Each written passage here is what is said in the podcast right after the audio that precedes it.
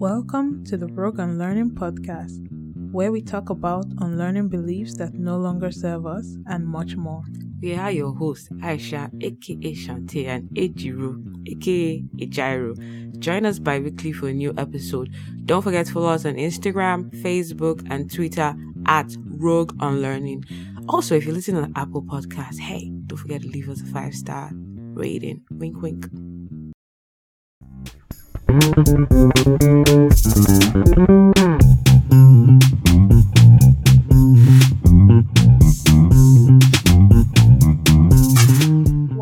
to episode 3 of season 2 Mental Health Part 2. Welcome back, guys. So, first things first on today's agenda is disclaimer time. Disclaim. Well, before we disclaim, mm, Mhm. let's just. But I want to thank my mommy and my daddy, my brothers and my sisters, my Aisha. friends and listeners of the Rogue Unlearning podcast Oh, yeah! Thank you for the response to part one of mental health episode. It Thank has been guys. so overwhelming. Thank you all have love. Thank you for um, Sharing understanding your why this stories. is so important. Thank you for sharing your stories. Um, feedbacks like to ooh, our friend who shared his story, you know yourself. I'm just not going to name names. Thank you so much for trusting us with your story. Um, I hope that uh, more people take mental health seriously. Now, on to our disclaimers. Wait before disclaimer. One more thing. Sorry, don't be don't be obsessed. All right. So there are a couple of people that have also reached out to us about like you know there was a part in uh, the the part one where we talked about um the best thing you could do for your loved ones or parents in Nigeria is to get them a health insurance. So if you feel like you have any questions around like different insurance options, I'm not an insurance broker, but I can point you into the one I did for my family members. Um, and I could refer you if you want. So please shoot us an email, contact at rogueunlearning.com if you have any questions, or just reach out to us on Instagram. Slide into, slide into our DMs. into the DMs. Slide it into the DMs, And we'll be sure to respond. Yes. Oh, yeah, Thank you guys once again. Now for the disclaimer. First thing is we are not experts. We have just done some research on the subject matter that we are going to discuss. And uh, yeah, so if you find also if while you're listening to this, if you get triggered, please take a couple of steps back and reevaluate why you're triggered. And the last thing is the things we're going to talk about this is a disclaimer for our parents and people who think maybe people who might feel or think that we are coming for our parents. We love our parents. We and do. this is just us talking about some of the things that most of us will be able to relate to. We are not saying our parents are perfect. We're not um, insinuating that uh, our parents are problematic. Um, well, they so okay. Well, Sometimes sometimes they are, but honestly, like this, preparing for this episode has even opened our eyes to see ways that we have even, you know, there's so many things we have to unlearn about ourselves and some of the traumas we've carried and even the many ways that we have, you know, that we're, we're currently falling short, right? So this episode is going to be heavy, guys, because today, to be today, is really heavy because we're not just talking about mental health in general. We're going to be going deep and talking about healing from our childhood traumas in um in adulthood. Like so, and a big part of childhood trauma is a big, very huge part of this is our parents or our guardians, you know, our siblings. You know, our, our, our teachers, you know, so we'll be really, you know, digging deep. And if it's triggering for you, just, I know, maybe pace yourself. You don't have to listen to all of this at one go. It, it was, or it still kind of was triggering for us as well when, while we're preparing and doing our readings for this episode. Yeah. So, So, yeah. that's the disclaimer. So now on to something that has been on my spirit this morning. I know. AJ, AJ, you're very upset this morning. Be calming Yes. down. Ah, I Mhm. can't be calm. so let me tell you people what happened. Yesterday being Saturday. Today is Sunday. So yesterday being I think it happened yesterday actually, yeah. So yesterday being Saturday. Um 9ice, who is a Nigerian musician, um, he hasn't released any music in, years now, but he's a Nigerian musician. He's famous for One of those veterans. Yeah, one of the Nigerian Alago veterans. Meji. Exactly. Uh, he came online. I don't know who asked him, but he came and did a an Instagram video talking about he cheated on his wife and he's asking his wife's forgiveness and people should help him beg his wife and save his marriage, blah blah blah blah blah.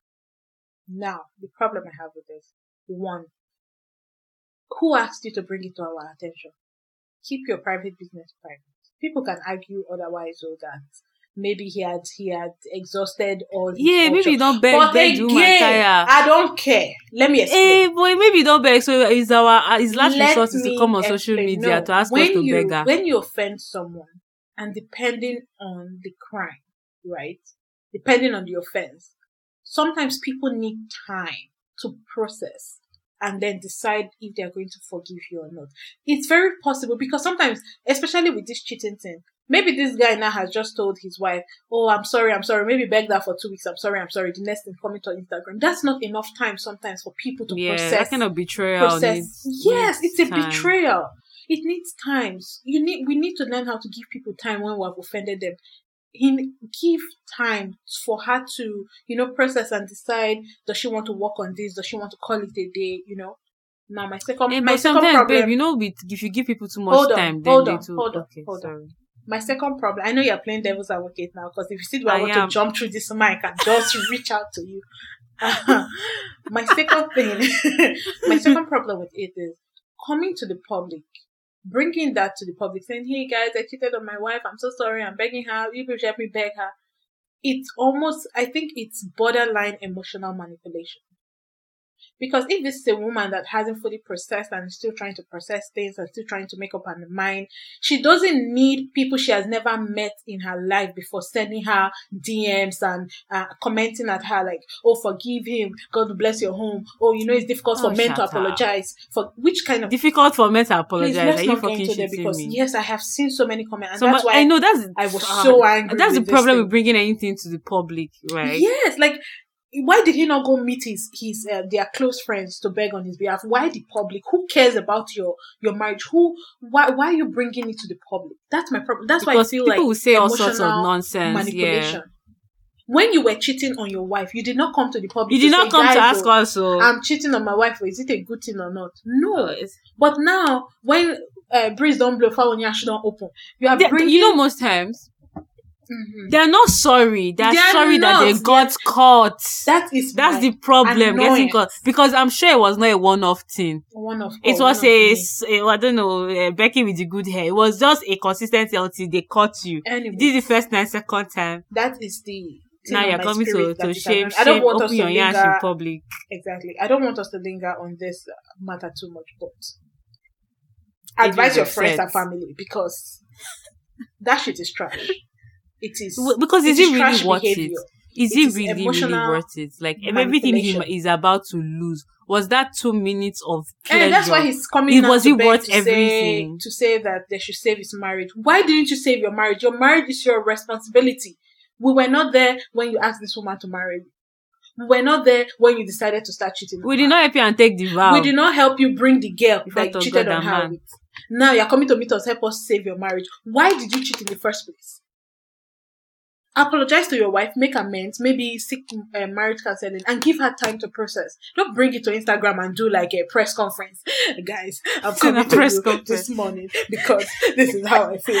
And uh, oh, please. But babe, you know, I think 9ice was doing that thing that um you know eh, all the politicians now they're embezzling money, they will either come and start crying or they will faint. they'll be doing Nollywood. Uh, uh, Maybe. Maybe they've please, they've please. they've seen the source that Nollywood acting is the way to honestly i watched like the first maybe 20 seconds of that um his apology clip and i just closed it out i'm like this is so it's even for me oh, i don't know about his wife but if i was his wife i would find that extremely disrespectful not only have you taken our private matter to the public you have invited these people into our life you to have, they're now feel like they have messaging a me stay. Yeah. messaging me I know. we oh you know what okay It's time a double edged sword, but we, we don't really know how what they're going through. Yes. You know- Omoze, Sama. respect yourself respect Yes, you call my full name. Yes, your Jeez. full government name because Jeez, I'm about to just- enter this mic now and find you. Don't be upset. Exactly. Okay, let's get into this. mm, mm. if you are listening, do some stretches because Even myself, I'm stretching. If you know, drink, I'm drink water because we're about to get into it. Okay. So let's start. I want us to start with discussing trauma. What is trauma? And like Aisha said in the last episode, me, I like dictionary definition. You get it.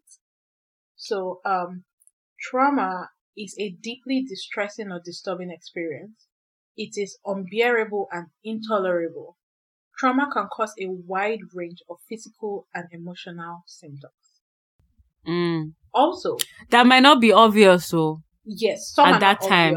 Uh, some show. person. I saw this uh, this tweet where um, someone said, uh, "Deal with your childhood traumas, else it will show up in your adult phys- um, intimate relationship." Something along those lines. And it's true because if you don't deal with them, when you now want to have an intimate relationship with someone, whether it's um, you To know boyfriend girlfriend, whether it's a very close friendship, it manifests. Those things never just say, "Oh well, you're an adult now." That was mm, childhood, just bury so, you know, I'm just going to I've take moved a, on. a long nap because That thing won't wake up is from. there. It's like herpes. It's always there. it's there. Even if it's dormant. It will be dormant, but it's there. It will manifest one day. Aisha, Just well. Don't sleep well for it. for, I don't for know if I've told you before that you know well. You say it's there, like herpes. Aisha, If you don't I sleep, maybe you you don't sleep well. You forget to take your vitamins. It will the name of God. manifest. It will come out again. if You have to deal with it. be It's name when there. I need you to speak because you're wild. I'll take one. You know they go. um, yeah, so trauma can have long-term effects on a person's well-being.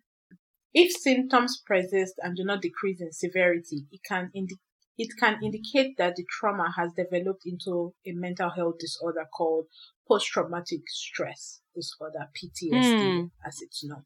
And we know that I know most times when we say PTSD, people think we, we only refer to like soldiers who have gone to Thank war you. Has gone to war victims of back. uh, yeah. severe sexual assaults, right? Mm. In fact, most times they don't even use PTSD for victims of rape and all of that. We usually just, I don't know why, we almost want to keep that to soldiers that have gone to um, but yeah, and there are the there are different types of trauma, right? There's the acute trauma, the chronic trauma, the complex trauma, and this is according to medical news. Um, acute trauma is it results from a single stressful or dangerous event, say maybe like a car accident or something like that. or a rape or Yeah. a bomb explosion. Chronic You know. um, trauma. This results from repeated and prolonged exposure to highly stressful events. This is like cases of like child abuse, bullying, bullying, domestic violence, those kind of things. Those are th- that can cause chronic trauma because you are in that space where this trauma is happening over and over and over again. You are getting re-traumatized several times. And then complex trauma. This re- Which I think is more human beings. Like, you know, everybody has a mixture of one or two different traumas, right? Uh, I don't know if I would So it's not just one thing. I would say maybe. Oh, sorry, people. not everybody. Most Yeah. people, yeah. Okay. Yeah, most people. And then complex trauma. This results from exposure to multiple traumatic events, like maybe within a small time frame. They're just crazy things happen. That's complex. Um, yeah. So, Aisha, how do you think, from your own experience and maybe from research you have done, how do you think that trauma shows up in our lives? Hmm. I think there. I first of all, I think there are different different spectrums to this trauma, right? Like there are traumas that are you think are very subtle, and then that you know it it doesn't like you know affect you. Something you you, don't classify as you don't you wouldn't classify it as trauma and then you you grow up like for me as an example like you grow up and then you realize that some habits you have you can actually trace it down to an event that might not have even seemed like it wasn't too much of an event for it for you to even say it was traumatic like it was huge like that but it was something that completely rewired your brain and changed the trajectory of your habits and your You know behaviors I'm going to cut you there and say something. You know how you just said rewire the brain? Mm. So I read this book called The Body Keeps Score. Aisha, I know you started reading the book as well. There's a part in the book where they talk about having um trauma happen to you can actually rewire basically rewire your brain, right? So they have this thing called the um the fire alarm of the brain. Uh, it has a medical term, a medical name. I, I, I don't, I don't remember it. Um, it, but it's basically, it's called like the fire alarm of the brain. And what that fire alarm of the brain does is it alerts you to danger or, yeah, basically it alerts you to danger and then triggers your flight of or fright, um, your flight or fight response, right? But then when something traumatic has happened, it basically, you can think, almost think about it like a short circuit, right? It's, it's almost like it short circuits your brain and then that your fire alarm doesn't work as it should. Sometimes it, it keeps you in a constant state of there's danger. So you're constantly alert. And when that happens, it means that you have now lost hold you have lost like your grip on reality and you are constantly reliving that traumatic event over and over and over again. There was a case, um, there was an example in the book of a couple. Uh, I don't know where they, they were driving basically and then they had an accident and they were trapped and the car the car in front of them the lady in the car was trapped as well and she couldn't get out and basically the husband and wife in this car watched her they couldn't even get out of their doors because it was stuck so they couldn't help her they basically watched her burn to death. Oh, shoot. And in that case, the man was um the one that was like, you could see the man was shaking up, you know, he could see it. He was screaming, he was doing all of that, you know. And the wife took the other, almost like the, the other end of the spectrum where she went completely still, almost like she disassociated, dis, they call it disassociated with the event, right? Not like she did not feel it though, but it was almost like she was having like uh almost like an out of body experience. Yeah. Right. So those are two those people experience the same trauma almost in two different ways. Still very traumatic for both of them, and eventually they had to go seek uh, help to kind of get over it because not only were they terrified to drive, they couldn't process the fact that they didn't die and that they watched this woman die. And they couldn't just process, like, after seeing that thing, how do you process it and move on with your life day to day going, going forward, right? Uh, and so, yes, trauma actually does rewire the brain. It, it rewires. And they also said, um, in that book, according to research, because that book reads more like an academic book than a fiction, a work of fiction. It's because it's real anyways, but it reads a little more academic because they quote like um, the research that was done and all of that in it.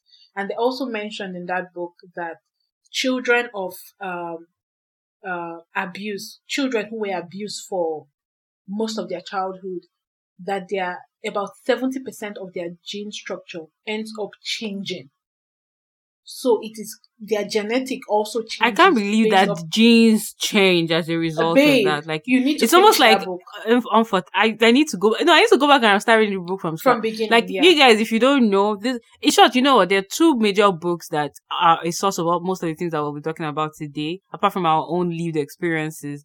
The first one is The Body Keeps the Score, and the second um one is um Adult Children of Emotionally, emotionally immature, immature parents. parents and that like psychology by... books written by doctors of um, psychology. So basically, like therapists, psychotherapists.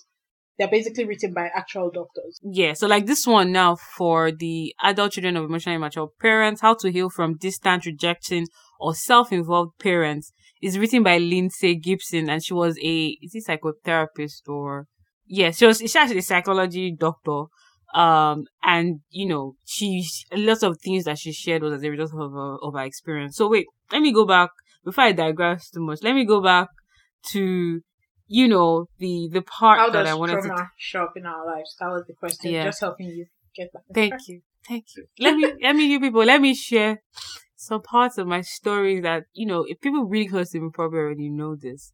Um, so my, my parents were divorced or you know, it wasn't really a divorce. I'll say more like a separation that just ended up being a forever separation. Um, when I was like really young, so I was probably like I was definitely six years old. Uh, when my when my parents separated, but I grew up with my dad. Um, but in that process of my dad like trying to raise me and my sister, because we were three, my mom went with my brother, then me and my sister were my dad. In that process of my um my dad trying to raise us girls it was too much for him right it was it was just him you know imagine you know two kids, you know, trying to take them to school, try to bait them, you know, and they're also girls again. He's going to work, going to pick us from school, you know, trying to give us food. Like it was just well, watch our clothes, you know, it was just too much. So at some point he had to get help. So my, so my aunt came from the village. My aunt was like my dad's stepsister, um, from his mom's side, from my grandma's side. Um, and then she came to take care of us, right? And she was just, you know, bottom line is without going too deep, is like she was just really mean. She was, she was really imagine being emotionally, psychologically, and physically abusive to children who are helpless, who are dealing with a some sort of loss, um, and capitalizing on that and you know dealing with them. So one of the things that happened was that um she, one of the things she used to do to us that she would starve us like I'm saying we could go a full day without food. And even when we saw food, it was like this konkolo, small, tiny piece of food. And so every time then when I was small, we would always look forward to the next meal. We don't know when the next meal, the next time we'll eat food. Um, but we would always look forward to it. But so every time I saw food, back then when I was small, I was like, hey, finally, your food, though. I don't know when I'll eat the next one. So let me gobble this down. Like, let me eat this, let me eat this, let me eat this. And so even when my parents, my dad found out and she got sent out, like the way she was maltreating us and she got sent out, this is like one of many, a thousand and one things that she did to us. So guys, by the way, this story is like, you know, this is one of, this is one of those things you call complex trauma because it was a, it's literally exposure to multiple traumatic events. Um, even when she, she had left, like my relationship with food completely rewired, changed to the point that anytime I see food, it's almost like I have to eat, I have to eat, I have to fill my plate up to the brim. And I have to eat as much as well because I don't know when the next meal will. Even though the problem is no longer there, even if she was no longer living with us, even if I had access to food, and even now, up till being an adult, I'm always struggling with weight. I have an unhealthy relationship with food because in a way, in my mind, in the back of my mind, when I see food, I don't see food that, oh, I have more when I'm hungry. I see that this might be my last meal for in a long time or I will go hungry. So when I see food, I want to do two, three plates as much as possible. And obviously, you know, that comes, eating too much comes with its own share of issues like weight issues and, and all of that. And everything that, you know, weight problems have now add on top of many other things, right? That comes with it. So it's just an example of how sometimes some things happen that are like, okay, we say, oh, this person was maltreated. You might not think it's trauma, trauma, right? You know, until it starts to manifest in a way, even in adulthood. My, the reason I know my love language, you know, there was a day like I sat down, I was like, why do words mean so much to me? Why do I feel like if I'm in a relationship with somebody and if they're not telling me that, you know, maybe I'm the best thing since sliced bread or they don't tell me how much I mean to them, why do I feel like you know, I'm losing a grip or the person doesn't want me anymore or like why why is my love language words of affirmation? Like it's so important to me. Like you I could be with somebody and the other person doesn't do any of the remaining five things, no gifts. We don't we're even a long distance relationship. You don't even do anything for me. But if you are not giving me those my primary and secondary love languages is words of affirmation. And I was able to trace this back to growing up eventually was that growing up like so my dad was, and again, this is again, you know, which is the next point we're going to to to touch on in our parents, right? My dad was one of those people that had bad mouths, like you know, they can yab you, stroke you, but sometimes as children, you know, our parents mean the most to us, and so we cannot tell the difference sometimes between when they don't approve of us and maybe when they are really being sarcastic or joking, right? So I remember growing up, I wasn't a bright student. Like I used to become the last three. Like because remember again, this is a child. Like when you are yabbing somebody, I'm yabbing and I can say Adrian, an idiot. Adrian knows I'm joking. But you could see a child and you might be like, this stupid girl, idiot, Olodo. You might not mean it, but that child has inculcated is that she's worthless, she's stupid, and she's dumb which is one of the things that happened to me. So growing up, that was my dad was was like one of those people that could stroke, and then you had bullies in school as well. Like, and so every time I kept hearing Olodo, Olodo, you don't know anything, and I wasn't even a bright. I wasn't even a bright student. It's a trigger for me. Anybody now that I'm with calls me Olodo, like I flare up. I'm like, don't you dare, don't you dare call me I Olodo, even though they are joking. An epiphany. Oh. You know, I always wondered why when someone, when I say something or when I try to make a point or when I, or when I don't understand something and someone laughs, like maybe almost in a mocking way. I never under, I always wondered, or I've wondered more recently why I get triggered. When I tell you I get triggered, I mean I go from zero to hundred real quick, right? Like instant, instant anger. And until you said it now, I, I, I have never really been able to to connect the dots. Figure out so why. Huh. But when you said it now, that Olodo immediately said Olodo, like I could really feel feel it in my head, like down from my head into like my chest. Like I could feel I could feel it like and it just suddenly clicked like that's why. I hate to sound stupid. I don't want any I don't want to ever say something or that someone and someone looks at me as stupid. It's oof, okay. You know what? Just continue because girl, I, I, it's, it's literally, it can be triggering because, um, you know, I remember growing up and feeling like, you know, again, this is adding on top of, oh, maybe mommy left because of me. I did not do things right or I was the problem. Um, and then adding on top of the fact that I wasn't really doing well at school, I was always like last three positions. And then, you know, parents now, they always compare you to the other cousin that is doing better and getting first position, you know, which, you know, in, in their way, it's a way to encourage you, but it does, but, but that's the thing, they don't realize it. But again, be, even now I'm an adult, I know those things, but it doesn't mean the damage hasn't been done right? And it doesn't even mean that I, you know, hold anybody responsible. It just means that the damage. So sometimes these words leave our parents or our love from our loved ones and maybe they don't have any evil intent. But this child that I cannot differentiate reality from, you know, something that's supposed to be a joke internalizes this thing. And then, so because of that, so for me, because of that, you know, growing up constantly hearing those words, you know, on top of the maltreated, up, on top of, you know, not feeling mommy's warmth and love and just always daddy's hardcore, hardcore, hard love. Because I knew my dad, like, my dad would give an arm and a leg and catch a grenade, but he, he just was, you know, that's why there always is a balance in homes. There's usually a balance. There is the soft one, then there's the hard one, and there's supposed to be, you know, both daddy and mommy supposed to create a balance. So growing, so imagine you as a child growing up like this with wearing all this word. First of all, your lo- your self confidence tankers. Like you don't even feel that you're good enough. You don't even think you're worth shit. You don't even think you're worth love and attention and affection. And even when you don't get it, you think that that's just normal because you don't even deserve it anyway. And now growing up, I realized the reason my why my first primary, secondary, tertiary love language is words of affirmation is because I'm literally trying to make up for all the times where I was told that I wasn't enough, where I was told I was told I was Olodo and I wasn't dumb. And this is, you know, me excelling or passing exams, like even in spite of that, I still, in a way, feel like, mm, still an Olodo.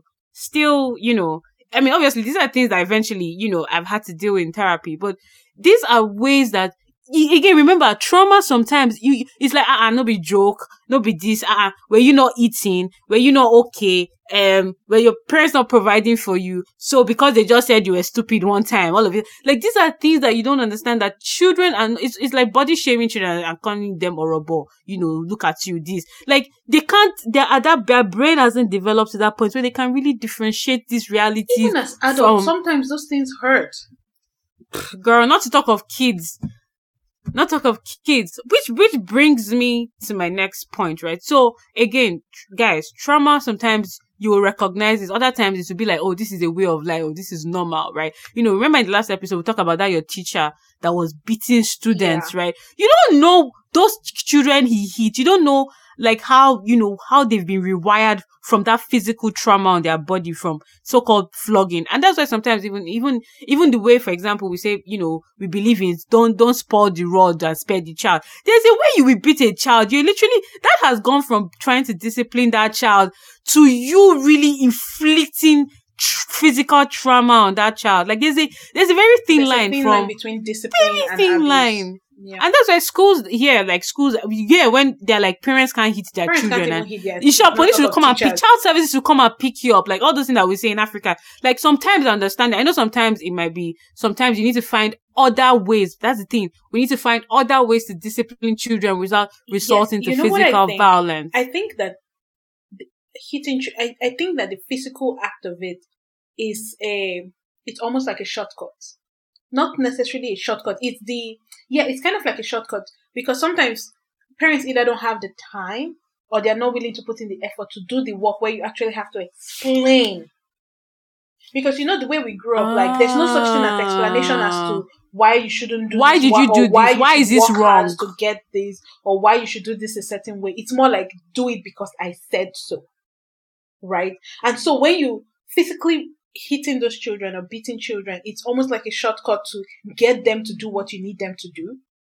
But the harder way is you actually sitting them down and explaining and making them And making them understand. why Mm. exactly they need to do those things. which is harder emotional work that I don't think most parents, especially where we're coming from, are emotionally mature for.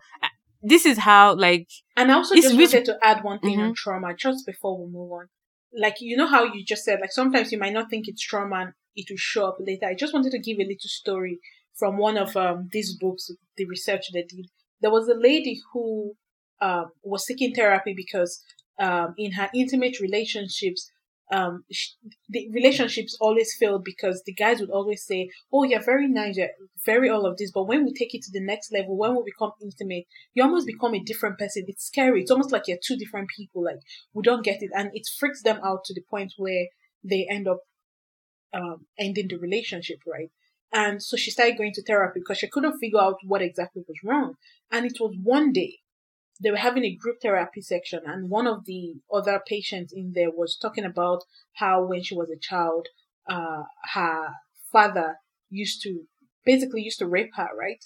And it was while she was saying that that this other lady started having like flashbacks and she started like remembering, like almost having like memory flashes of things that happened to her when she was younger. And that is a way the body protects itself. So the reason they say, so like the book is titled The Body Keeps Score, right?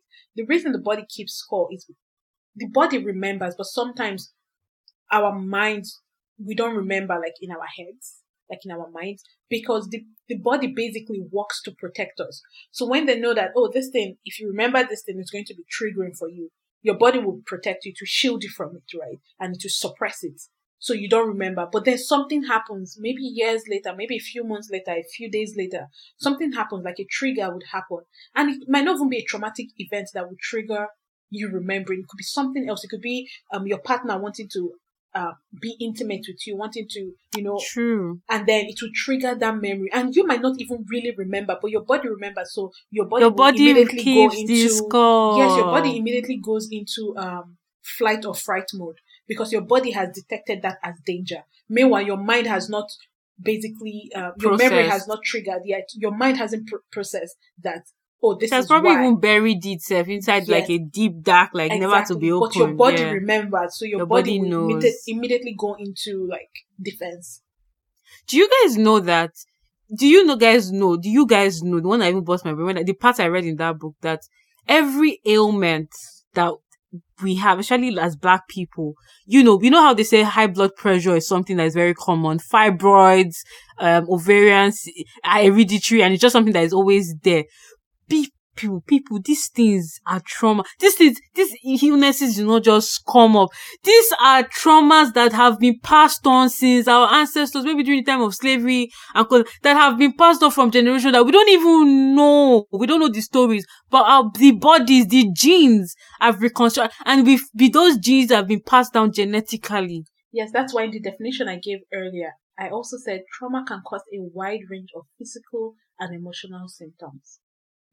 True, true, true. Because you might be like, oh, ah, something is wrong with me. I don't know. Or maybe you're not feeling fine or, you know, they discovered something.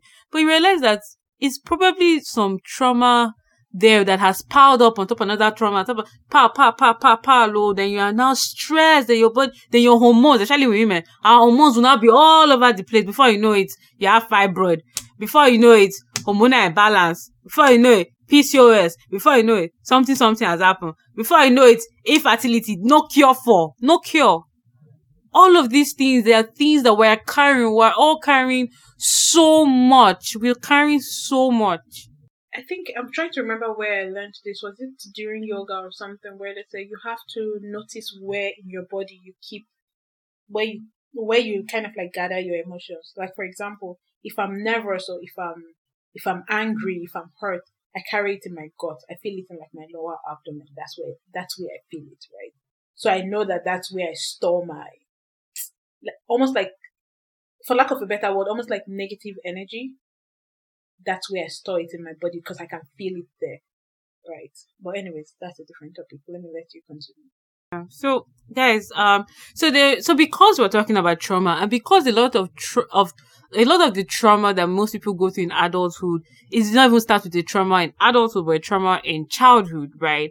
At least for the majority. So there is so there's this so this book we mentioned about you know emotionally mature parents um they, they, she had a list of questions that so I'll be honest if we if you really want to look inwardly and do the work you know whether you decide to go for therapy or just do the inner work of looking inwardly there are ways to know if maybe one or any of your parents or both your parents are emotionally mature. So she had this list, right?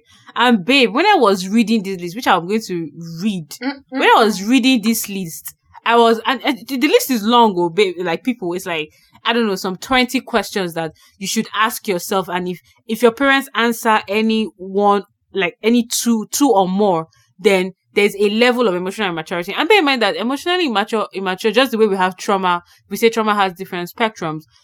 Emotional immaturity has different spectrums as well. You, you, there's a balance, there's like a one, five, and there's a 10, or there's even a 20 over 10, right? And so, like we have like you guys seriously every we and we've been saying this that as long as you're in Nigerian, you need to you're a Nigerian that grew up in Nigerian Nigerian parents. You need therapy. We need. I need therapy. You is needing therapy. We all is needing the therapy. Like we all are broken in one way, shape, or form. I mean, it doesn't have to be excessive. Again, this is a spectrum. But if any of your parents answer these questions, I'm going to say to you, like if any of it rings a bell, then people, you need to go and do something because the chances are you're carrying some, if you've not already discovered it, you're carrying one or two things that you need to check. You need to be mindful of, you need to check so that, again, this is not to cast a bad light on our parents. Like I said, I, I will give an arm and a leg for my own parents. Like I, yeah, I love my dad. They did the best they could do, and they are products, their own, their own parents, their own and exactly. So there are things that are sure to pass down um, with no, kind of like with no fault of theirs because they didn't know. You can't give and they didn't process, know. and their they parents didn't probably process, didn't process, so... and it gets passed on from generation to generation. And but we are saying it should stop with us. We need to be aware of these things so that the buck stops at our table, so that we don't pass this on to our children or the next generation, so that we do better than they did. And doing better than our parents does doesn't just doesn't mean having more money than them or affording your kids more opportunities that you ever afforded, but it also means doing more emotionally and psychologically for the next generation of of leaders or the well, at the next end of generation. The day, you're doing it for yourself, and when you do it for yourself, eventually that trickles True. Mm, preach, pastor. Right? You can't give what you don't have. You can't right? give what you don't have. You can. You have to be full to give should, of yourself. We should extend the grace to our parents because they couldn't give what they did not have. But now we have these resources. We have this. Um, yeah, we have. We basically have these resources. So we have to fix ourselves so that we do not transfer some of these traumas to our kids. Yeah. All so right, so I'm going to start. Aisha? Yes. So you guys listen, we'll probably be making side comments as we're going through them. So the first one is my parent, which I think sometimes some of this is all African. Okay. Ninety nine point nine nine nine nine nine nine nine percent of African parents that go through this. They said my parents often overreacted to relatively minor things. Who remember breaking plates? Just you break plates that one time while you were washing. Next thing, you want to finish all the plates that's Bas, boss, bas, boss, boss, boss. Next question. Who? Re- okay, let me not overflow yeah. it. Okay. My parents didn't express much empathy or emotional awareness. When it came to emotional closeness and feelings, my parents seemed uncomfortable and didn't go there. Have you ever tried to talk about anything emotional with your parents? Maybe even just saying, ah, there's this girl or guy I like in school. That I mean, do you want to die? Go be a Are you mad? Or if that, See, you can't... even far. What about you tell your parents, and this doesn't apply to me, but you tell your parents like, "I love you," and your parents is like, hmm, "Okay." No, or they just say okay, or they say okay. okay have you eaten? Thank you. you know? No, the one that bought me babe is the one that said thank you. Yeah, thank you. See, let me tell you, like it took me a while to get and I like I love you too from my parents. Like it's almost like I love. You. At first, it was strange. It's like you. lo- I love. I think like my dad might have been the one that said it first to me. Ah no, it was me that said it was shock. Just like okay, let Ah no, it took me a while of saying it consistently before my father finally said, "I love you too." my mom even still tried, maybe like once or twice. They said, "Oh, I love you," and took me I'm like, I was like, "I do love you." It was like, "Oh, I love you too, baby girl." I'm like, "Hey, I don't mean jackpot." They- They're trying. That's all I And but that's the thing. Is that's the thing. It's like society, especially our fathers, society brings them up to be strong and to not show any emotional feelings. And and it's almost like even when like I know my dad is a very emotional, is a very is a very emotional person. Like I've seen him cry twice. Like I've seen when things really hurt him and he breaks down. Like, but still, there's just this that it's very hard for them to be emotionally vulnerable. And it's almost like I can't see my baby girl see me this way. Like I have to be strong for everybody, forgetting that we they- do need to see you that way, so that we Thank understand you. that It's it's, important. okay for us to express our emotions. Thank you. Thank That's you. the key. There. So next question is. Next question. My parents was often irritated by individual differences or different points of view. How I does guess that there are some bell? parents like that, like say, especially when When it uh, comes to feminism, we should watch No, plays. Well, not even that. Like feminism, it could be religion, it could be anything. Like there are just some parents that when they say certain things, they want that to be law. And if you have a different opinion, it's almost like you're trying to undermine their authority. So this one was the one that even you know got me a little bit. It was like when I was growing up, my parents used me as a confidant, but wasn't a confidant for me. So who who I mean, I know some people so who have experience of dumpster, and then yeah. So their mom, mommy and daddy fight. Mommy comes and pours out her frustrations to to to the daughter or or or, or son. But daughter or son cannot go back to mommy to talk to mommy about their own problem because mommy will easily flare not up. even that parents, especially when it comes to your. I'm, so I'm saying this to any parent, if by any chance any parent is listening. Husband, wife, you guys have issues. Don't, Don't take those children. issues. Don't bring your children into the middle of those issues. Are you? Don't don't and do maybe try to use them against the other person. It's very selfish. It's a It's very, wicked thing to do. Don't do that. Don't try to get your chil- children to choose between mother and father.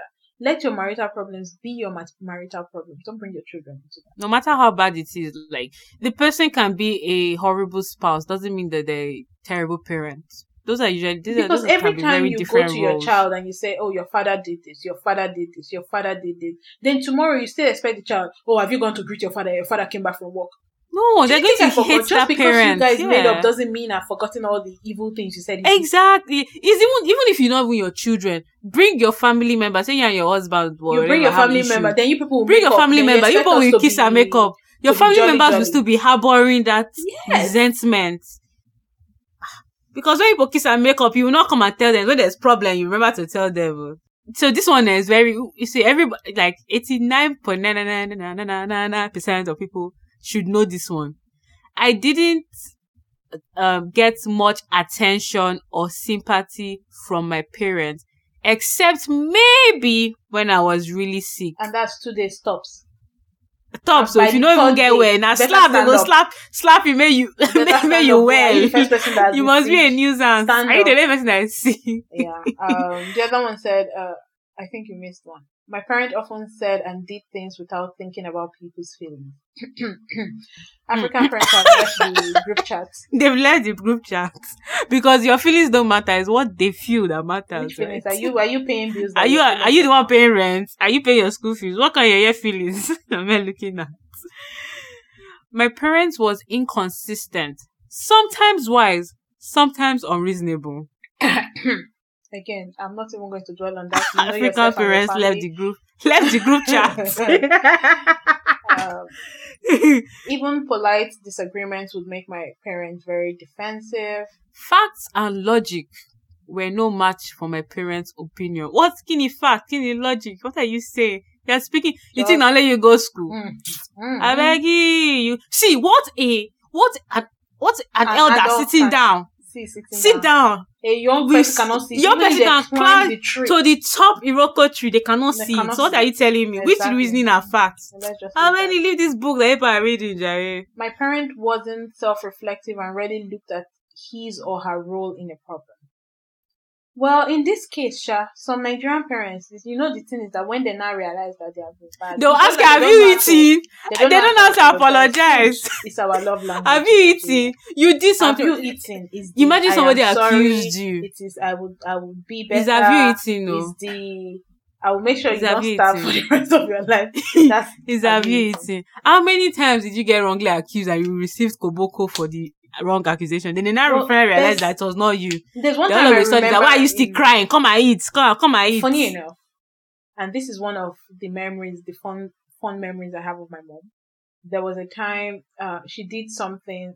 She she was upset with me because I didn't do something, but it wasn't me that did it. It was my sister. And I remember I was so angry and I was crying and I was like, "You did not ask me if I was the one that did it. You did not ask me. You just assumed it was me." I was so upset. And I remember, I think that was the first time my mother ever apologized to me.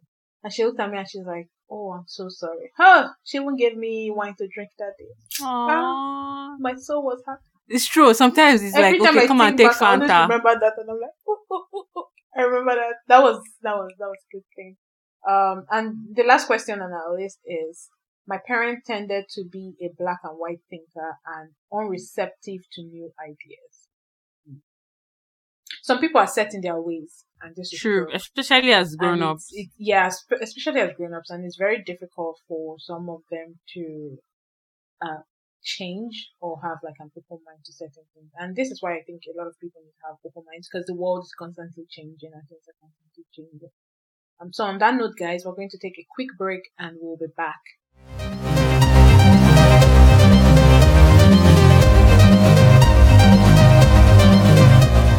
And we're back. Um, Welcome back. Welcome back. So now we're going to talk about how to deal with emotionally immature parents. So there are three ways to deal with emotionally immature parents. One is managing, not engaging. You have to learn to manage them and not engage when they want to work whatever, um, whatever tactics they have. If it's the the guilt where they guilt trip you into, oh, you don't care about me after everything I've done for you. Or if it's the anger when they come at you angry, how could you define me? How can you say these kind of things to me? You have to learn how to manage them, manage their ego and not engage with them while also preserving your peace. The next, um, the next option is, well, I said there are three ways. So the second way is focusing on the outcome, not the relationship. So ask yourself, why Ah, are babe, you remember really- you wanted to share that girl's story at the under managing it, um Rochelle's? Oh, okay. So under managing, uh, under is that under managing? No, it's focusing on on the outcome, not the relationship. So, um, there's a story from this book. you know, this book. What the way we're hyping this book, we should be sponsors. Uh, so there was a story that was shared. Rachel, her mother was a very demanding woman who expected her to be at her beck and call. And as she put it, she said she used to feel like she couldn't be okay unless her mother changed and acknowledged her. But when she decided to observe her mother's emotional immaturity instead of being automatically hurt by it, she felt a profound change. And she said, for the first time, I saw her behavior for what it was. I didn't get angry or disappointed like before, when I felt like I had to get her to acknowledge me. Now, because Rachel, Rachel had worked on acknowledging herself and her genuine feelings towards her mother, she no longer felt like she had to play a certain role or fulfill her mother's healing fantasy, which is basically when a healing, a fantasy or a healing fantasy is when a person who has gone through something um, traumatic, they create this idea in their head that if, for example, let's say um, someone grew up with a very emotionally detached parent, and the person is like, well, if my children, when I have my children, my children will need me for everything. And whenever they need my help for something, I would always feel wanted. I would, you know, someone will constantly want me because they're my children. And then these children grew up to be adults and they're like, well, I can do this for myself now. And then someone who has that healing fantasy becomes upset, becomes triggered. Like, so now you don't want me. Why wouldn't I you base want my entire anymore? existence I, I, so then that's when the guilt trip starts. After I did this for you, I, I, I worked two jobs to pay your, your school fees. I did this all because the person said, Oh, I can take care of this myself, right? Mm. So that is why you have to learn how to, in those cases, you learn how to manage and not engage. You don't engage them in that. How can you say that you are my mother? You're supposed to, you don't do that. You just go like, mm-hmm, okay, okay. I understand what you're saying, but all I'm saying is with this particular thing, I can take care of it myself. So you don't, you don't engage in that fantasy with them. Do you know what I wanted to say? Um, I don't even know if we're going to, if that is something that we're going to talk about, but I think people, guys, I feel like one of the worst lies that we've been told is that we think that our parents are always right. They always know what's best for us. and they, like, you know, they love us so much that they will never, you know, want Hurt to us. do anything that would hurt us. Bear in mind that our parents are human beings who have selfish needs, who wants things most times to be done their way, and they don't always know what is best for you.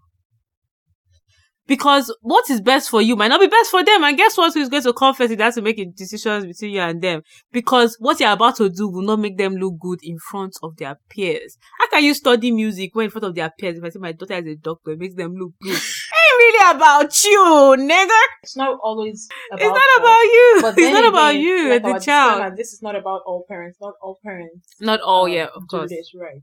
But there, we know, we know, we know some that do this. Okay. Now the next, uh, the next way of dealing with emotionally immature parents is focusing on the outcome, not the relationship. So in this situation, ask yourself, what are you really trying to get from the other person in this interaction? Be honest. If it's your parents, do you want your parent to listen to you, understand you, regret his or her behavior, apologize to you, make amends? If your goal involves empathy or, or change of heart on your parents' part, stop. Come up with a different goal.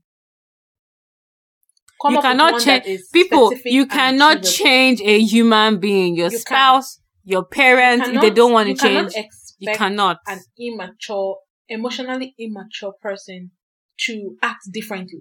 They have acted that way all their life. They're not just going to wake Yeah, up one day because you set in their said because you said, "Oh, you know, I really want this close relationship with you," and then the person wake up, whether your mother or your father wake up and be like, "Yes, me too." It doesn't work that way. So be focused on the outcome. What do you want? Do you just do, would you rather would you prefer to have at least some some semblance of um, a relationship? So you want to be able to communicate with this person and say hey how are you doing today? Okay that's good. So instead of you focusing on i want us to be really close. I want us to be chummy chummy. I want us to be paddy paddy. Just focus on okay so how are you doing today? Or you call and say hey happy birthday. How are you? Do you need anything?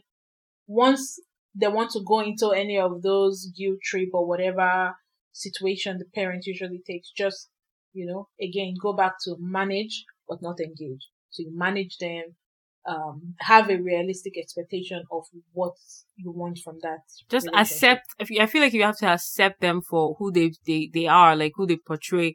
Like just you, you don't stop trying to ch- hope or pray or do things that you think would change them. Just accept them. You know, when someone shows you, you know who, Who they they really are. are, You know, we always say that. Believe them. It's Yeah. okay.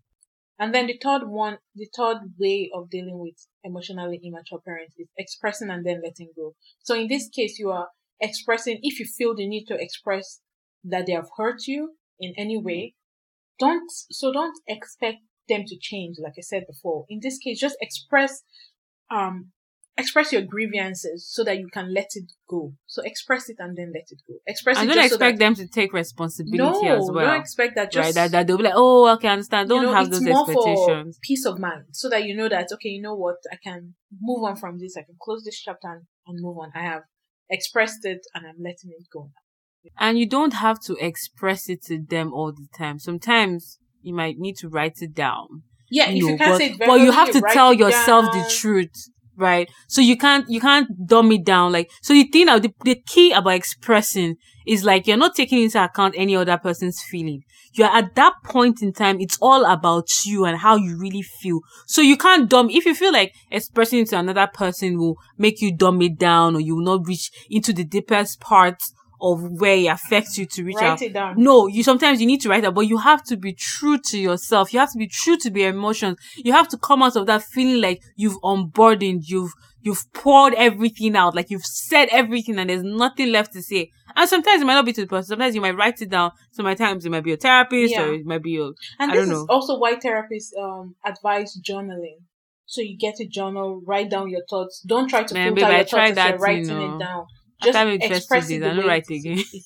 I've I'm not consistent. um, yeah, I've I've had problems as well being very consistent with journaling, um, because it's because I find myself, and I think this is the reason um, I've I've been inconsistent because I find myself constantly filtering my thoughts when I'm writing them down, and you're not supposed to do that.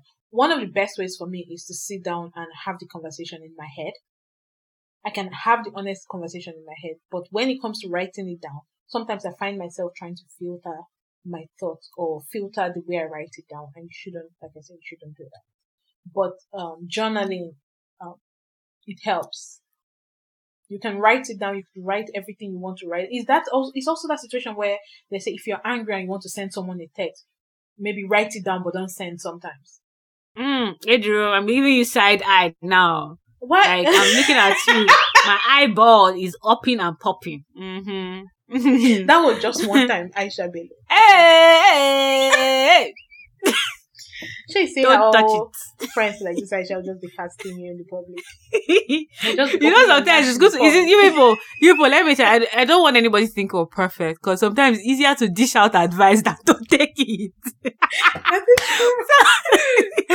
we are not perfect. Sometimes we don't even take our advice. Sometimes, you know, we go back and listen to something we had said before and be like, huh, I really said that.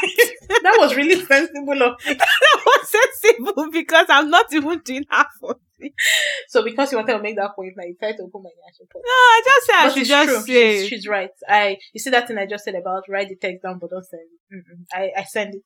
Um, and she said, you want me, I'll be on the which receiving end? Aisha, the one I sent you, I I I actually thought about it and I I was taking the right approach. Respect yourself. She blasted me, boy. I had to ask myself, my name is Aisha. That's not true. you, you you are like looking at this girl, you think You ah, she's innocent. She's calm. She's one that has the soft voice. Is this Aisha that will problematic? People don't even know. You don't know it. Because I'm there shining my teeth. You Aisha, yeah, good. Okay. Back to seriousness, guys. Okay, Aisha, let's be it's not serious. serious. Okay. You see, the topic is heavy. Sometimes it's you need to heavy. laugh. Sometimes the laugh is, is needed. um, there's also something I want uh I want us to talk about that there's a difference because you know how sometimes when we want to have these challenging conversations, especially when it concerns our parents, we're always like, "But you know, they've sacrificed so much for me. How can I say this? How can I do that?" All these things we're saying you should say doesn't mean you should say it in a disrespectful way, but th- that does not negate the fact that some parents will interpret this as being disrespectful right? So we need to know that there is a difference between relatedness and relationship.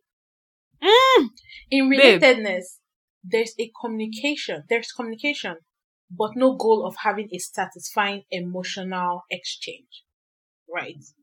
So we are not committing to each other emotionally. We just know like, oh, this, we are related. You're my mother, you're my father, and, uh, we're going to be as civil as possible towards each other, but there's no em- real emotions like you know we don't talk about feelings we don't acknowledge things that have happened those kind of things we it's like almost like when you, you try and manage it the relationship as best as you can right? So that's that's that um, you can stay in contact. When when you want to use the relatedness approach you can stay in contact you can handle others as you need to and have whatever interactions are to- that are tol- uh, that are tolerable without exceeding the limits that work from you. So without exceeding your boundaries, you can put up boundaries because sometimes even with families, we, we have to love them from afar, right? We can put the boundaries we need to put in. We can, uh, stay in contact with them, communicate with them, but make sure that we are not passing that boundary. So we have to know the difference between this relatedness and relationship. Because while we've talked about relatedness, now when you're talking about like relationships, the difference between relatedness and relationship is that in relationship, you are engaging with each other, you're open and you're establishing emotional um exchange and connection with each other. You guys talk about things. It's talk about, you know, reciprocal, yeah, right? it's reciprocal. It's an exchange. There's a there's a give and take there where in relatedness and sometimes we do have to establish a relatedness kind of relationship as against like an emotional relationship, right? So just keep Mm. that in mind so that when you're feeling guilt, guilty about this kind of things, which you know, guilt is an emotion. You can take a step back from that guilt and try and be logical. Take a deeper breath, do some meditation, do some yoga, calm yourself down and say, okay, I'm being logical. I know this person is very, it's not helping me move where I want to be in my life. I'm constantly stressed when I'm around this person. There's so much, you know, so much tension, so much negative energy around this person. So I'm talks to about to us saying we need to protect your mental space. Remember, Yes. guys, in the other episode, we said you need to episode, yes. protect protect your your mental space as much as you Yep. protect and take care of your physical space, right? The fact that you are related to someone doesn't mean you need to be or have a relationship with that person. Sometimes you just have love to, you know, afar. love from afar. Put that doesn't mean you love them less. Doesn't mean you don't care about them. But you need to protect your own emotional and mental space as well. We all have some distant relatives or cousins that you're just like, mm, hell no, Mm. thank you very much. to kind of end on a positive note, because this has been kind of hard, um, I'm going to have Aisha talk about what a what an emotionally having a relationship with an emotionally mature person, what it feels like, what it contains, what it entails. You know, Guys, you know how you've been maybe most of your you know, you know, there's that age, you know, when late teens to twenties, you're doing try and error, mixing with the wrong crowd, you know, you get into some really bad relationships. But because you've been in so many bad relationships, when you see the one that is good, it will be like boom. You recognize it because you know what bad is. And that's why, you know, good and bad again all creates a balance, right? let's also talk about how you almost want to sabotage it because you don't you don't know Of course, oh baby girl, like you might be self sabotage because you can't even fathom that something this good is possible. So you sabotage it, right? You self sabotage. Um, you know, and that that babe, that one's another. To- maybe that last last we'll have part three of this mentality Maybe, oh, because maybe. really all the things we've not really lot. we've not really talked about some things. there are some things we've not, we've not some things, you know, maybe one day, one day we should revisit it. So, what are the qualities of an emotionally mature person? Guys yeah. So the reason why i'm going to tell you this is so that you can not just recognize but appreciate encourage and you know continue to strive for these kinds of healthy relationship with people who are emotionally mature. And again also not just assess other people but also assess yourself. If there's some things that i'm going to stay say now that you feel like huh i'm actually i actually do this like in in some way i am emotionally immature then that's okay. Like we're not perfect, and that's the point of this podcast. The point of this episode is not just to look at or, or uh, look at the outside, but also look inward. So also look at ourselves. Like, please, we can deceive everybody else, but the worst thing you could ever do is try to lie and deceive your own self. Let's start. So, emotionally mature people are realistic and reliable. Um, so the first one is like, so for example, they work with re- reality rather than fighting it. Like, you know, some people just have things in their head, right? And it's completely opposite of what, you know, what is at the actual reality. Like, I know for one, for example, I'm an overthinker. So sometimes I go to overthink one small pebble to Mount Tell Everest. me about it. I'll go overthink. Meanwhile, the actual reality Oh, of what is God. happening, you know, even correlate or correspond, you know? You so know, sometimes- sugar cube. You, as in the worstest of the worst things you thought that would happen to you by fire by thunder. Co- Coleto, you not even reach. So sometimes we need to become, and again, this is again, like I said, I've also looked inwardly. There's Some things I've known that like, okay, there are actually things that I do as well, that I, in some way, I am emotionally immature as well. So the next thing is they can feel and think at the same time. But the one that busts my brain eh, is their consistency. Their consistency. Say it one more time for the culture. Their consistency makes them reliable. Makes them reli- reliable. Like you don't ever want to be or in a situation where with somebody, they're not consistent with, you know, what they say sometimes doesn't match what they do. What they say they will do doesn't match what they have said. Like they're not consistent in, you know, it's for example, like people who are narcissistic, like they, they, they, uh, all of a sudden they're like, they really want you, they want to be with you. All of a sudden they don't want to have anything to do with you. So that puts you in a state of confusion. Like you need consistency. If somebody, you know, they say if somebody shows you they are, believe them, you need to watch out for that consistency because if they're not consistent, there's no way they'll be reliable. Bam. Okay. Second characteristics. Emotionally mature people don't take everything personally. Me, I know I used to fumble in this one. Everything is personal. Sometimes topics you do, I'm taking it personally. I'm taking it to my chest. That you are bringing yourself to the light. I know, I, I wasn't going to do it. Though. I was just going to. Eh, have hey, look at this one. If I give you blow, I was just going to have mercy. So the second major point is um, emotionally mature people are respectful and reciprocal. Baby, baby, re- mm-hmm. respect and reciprocal. Yes, they respect your boundaries. Like, do you guys know what it means? First of all, like, if I, I sometimes I tell people like sometimes you're not in a relationship or a situation. Let me tell you why. Because you are giving all the love, but not none of it is being oh, reciprocated. Do you, babe? Like I know what it feels snatched, like. It's because it was you are in a situationship if your love is not being reciprocated. Mm, you'll be doing all the work. You carry everything. You know how you. Mm, yeah, in the relationship by this, uh, yourself. Uh, with this nice situation, that they say women are the backbone. So Bitch, you yeah, back, I'm not backbone. I'm not strong. Aisha, I don't Nigerian have bone in my body. Have made us neck, rib, and everything. Except they just need head. to be everything head. except the head. Everything. They will make us the Lego, the, the Lego, the, the neck, oh, but the they will be the head. But they will All not right. make us the head. Okay. So if you are carrying everything on your back because you are the backbone, because you are the one, it's, everything is your fault. It's, if it works, it's your responsibility. If it does not work, it's your responsibility. Yeah, in, yeah, in a situationship. Immature person. Mm-hmm. You need to be reciprocated. Not respecting you. If the respect is not mutual, it's not back and forth. If the person will go outside and go and embarrass like, how can you see the love of your life that you claim to love and then insult or abuse her, like or insult or abuse him? Like in public. That's not respect. That's not love. That you don't treat people. This, uh, I think I saw it on Twitter where uh, the girl she she went to she went to meet up with her boyfriend I think, and he was with his friends, and he either he beat her in, yeah he beat her in the house when they got back because he said she came. How can she see him and his friends? And she did not kneel down to greet his friends. Oh, please, the disrespect. When you see somebody like that, that talks to you like that, when you see the first sign of that disrespect, dust your slippers and move on. Pick your bags and run. Don't say you will change. You will not change anybody. All you changers.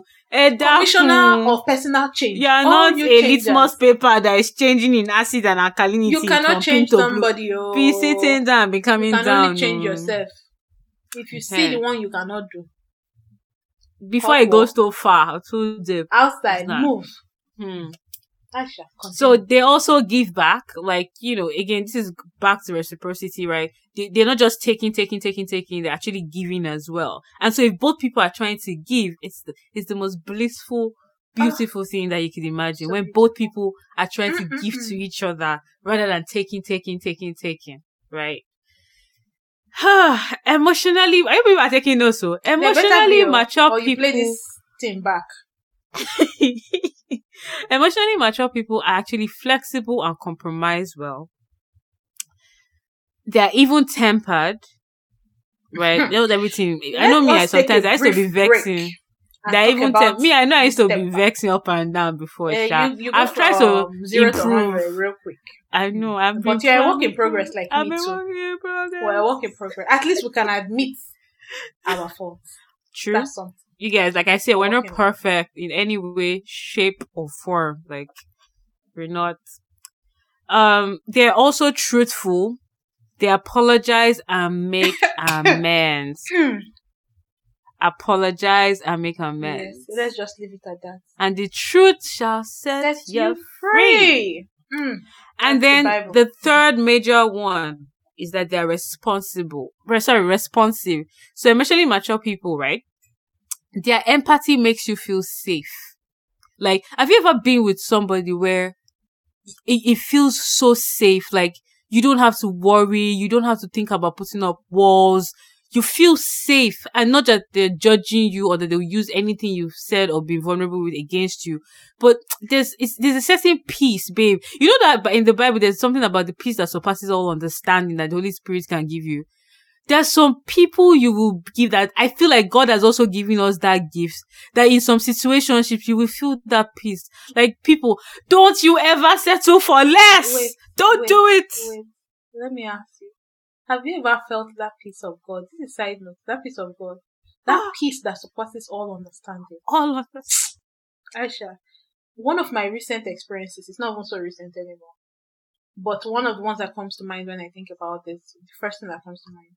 Remember last year when I had my surgery? The peace that I had going into this thing, I can't describe it. Like people That you were around me were worried. Even Aisha was doing stronger, stronger. Ah, Um, don't worry, hard I'm guy, at your back. Hard guy, hard guy. She no fit sleep. She dey pace. She no fit sleep. But the peace that I felt, and that was that was not the first time I'd felt God's peace like that in my life before. But immediately I felt it because it was not the first time. Immediately I felt that calmness within my soul. I knew exactly what it was, and I was just smiling all through. I was just like, God's got me. Mm, mm, mm, mm. But anyways, guys, that peace, you can't buy it in the market. You cannot buy it in the market. Two hundred million dollars cannot buy you that peace. That True. peace that surpasses all, All understanding. understand. That Do you know even you cannot means? explain. You can't understand. You can't you explain that. that The moment you can explain it, Mm. it's no longer like it's no longer the, That the, the type. So the when you are with someone, and I know in this in this context we are talking about like um intimate relationships, right? but it can but actually it can be apply on. to any person. Yeah, can apply to parents, friends, whatever. Yeah, But that when you are with someone, let's say you're with you're with your family, and you you feel like there's no need for you to pretend. You can be yourself. You can just be, and they accept you like that. That is that peace. When you Yeah, are I feel that when you're in a you friendship, oh, as Aisha, you know I love like- you. Love I you to love the moon and back. Like I, I just know that like I know when I know that there's somebody that has got me, and I don't have to pretend. Like They the, say what the is ugliest part. need explanation. you know, you don't have to Hmm. pretend or form. You can just be you, Just In be all yakpa, fineness down there, ugliness, and you will still feel safe. and you know that that person's got you. That person is like Cherish these things, guys. Like they don't come, like you don't get them. It's not every when time, you are right? in a any form of relationship that you feel that you have to hide a part of yourself in that relationship that is not the rela- that is not the relationship you should be in or you would need to set new boundaries Mhm. in that relationship if it's especially if it's like familiar relationships with family and stuff like that you would have to set boundaries because you know that that is not a healthy relationship to be in any relationship you feel you have to hide a part of yourself is not a healthy relationship so always remember that you should set boundaries in every relationship you are in And guess what? They make you feel seen and understood. what did we just say I know. Mm. They like to comfort and be comforted. They reflect on their actions and try to change. And guess what? The most important, well, not the most important, but one of the other important ones is they are enjoyable to be around. Bam. And on that note, guys, church has closed. Sending your offerings. That is it. Send your offers. That's it. Oh, Send we it. PayPal, PayPal, Visa, Mastercard. you know, all of that. We have, we have POS as well, whichever one you want to use. Interac transfers, Put your offers. Western Union, just you Mm. know, MoneyGram. Pasta, Works. pasta. Well, guys, um, I hope we ended. it It's been a- real. on a light note. I hope you took something from this. I hope you are going to do the work you need within yourself to make to make you a better person. I hope you're going to learn to set boundaries. And ultimately, I hope you find a way to become a wholesome version of yourself. Thank you. Ah, you know that thing that Beyonce said that it's not, I'm not in competition with anybody. I'm in com- competition with myself of yesterday. Something, something in like competition that. with your old self so that you're trying With to be a better self. version of you constantly. Yeah. Constantly. Don't look at anyone else's grow. race. It's just don't let any person's um, own trauma influence your own life. And I know sometimes we cannot help it, but this is why we all have to work on that, work on overcoming our past trauma and becoming a better version of ourselves. And it's not every time it's going to end up in happily ever after, right? Sometimes if it's with your parents, sometimes you might have to cut them off completely out of your life. It doesn't always have to end in happily ever after, but you should always remember that you should put yourself first. Your peace of mind, your happiness depends on you and you should put yourself first. And oh, that- and I wanted to say, and I wanted to say one more thing, right? Like mm-hmm. in the, in, I know we talk about therapy all the time and we say therapy, therapy. And again, we understand that that is a privilege. Not everyone has the privilege to do that or but can, can afford it. Books. You can read book, but also like one of our listeners, you know, Vincent again, that gave us feedback. It was like, even when therapy is not accessible, like he remembers when he would go to church and you know, like, like, oh, you know, he's, he's Catholic, Catholic and you know, when you go for confessions and how you can just talk to the priest about anything that is bothering you, that in a way, that was a form of therapy that was accessible to him and that helped him as well. So again, like sometimes therapy might be, you might not, you might not be able to speak, have access to a professional. Sometimes it's like, you know, again, I know that even when we start talking about religion and going to your pastor, that could be like a whole nother, yeah, load, load, load, but they're like, like double-edged sword. But sometimes, but like, oh, if you there's somebody that you trust, right? Even though they're not like a, a religious leader, somebody that you trust, that you know has your back, that you can just don't carry. The, the worst thing you could do is carry these burdens on your own by yourself. Like, let it out. Like, let it flow. Find somebody that you can talk to, that you can share, that you can lift up. Because sometimes they said a problem shared is a problem half solved. It doesn't even have to be solved, but just that feeling of feeling like you've unpacked it yeah, does and sometimes just talking about it helps you process it and you Thank understand you, process. what you to do or what exactly. needs to be done. Sometimes uh, just saying it out loud just helps your thinking cap, your brain just, you know, kind of reboot and instead of you keeping everything inside you, all that stress, all that negative energy, sometimes it's just good to let it out. And also, if it's something that, if it passes you, you know, seek help. It's okay to seek medical help, help, if you can. Yeah. If you can. Yeah, not alone like even the most alone person is not, not alone. alone. And if you're listening to this podcast and you feel like, you know, I don't, there's no one in my life I can talk to, send us an email. We'll read it. Reach out, reach out. We are, reach we out, want okay? to hear from you. Yeah. Reach out. We will listen, even though we don't know how to solve anything. We will listen. And on that Ooh. note, guys, um, guys. Um, thank you for listening and thank you for coming on this journey with us. You can find us on Instagram, Facebook, and Twitter at Rogue Unlearning. You can find me, Ejiro, on Instagram and Twitter at AejiroXMary. And you can find Aisha on Instagram and Twitter at AishaXBaylo. And on that note, guys, we'll see you in the next episode. Bye. Bye.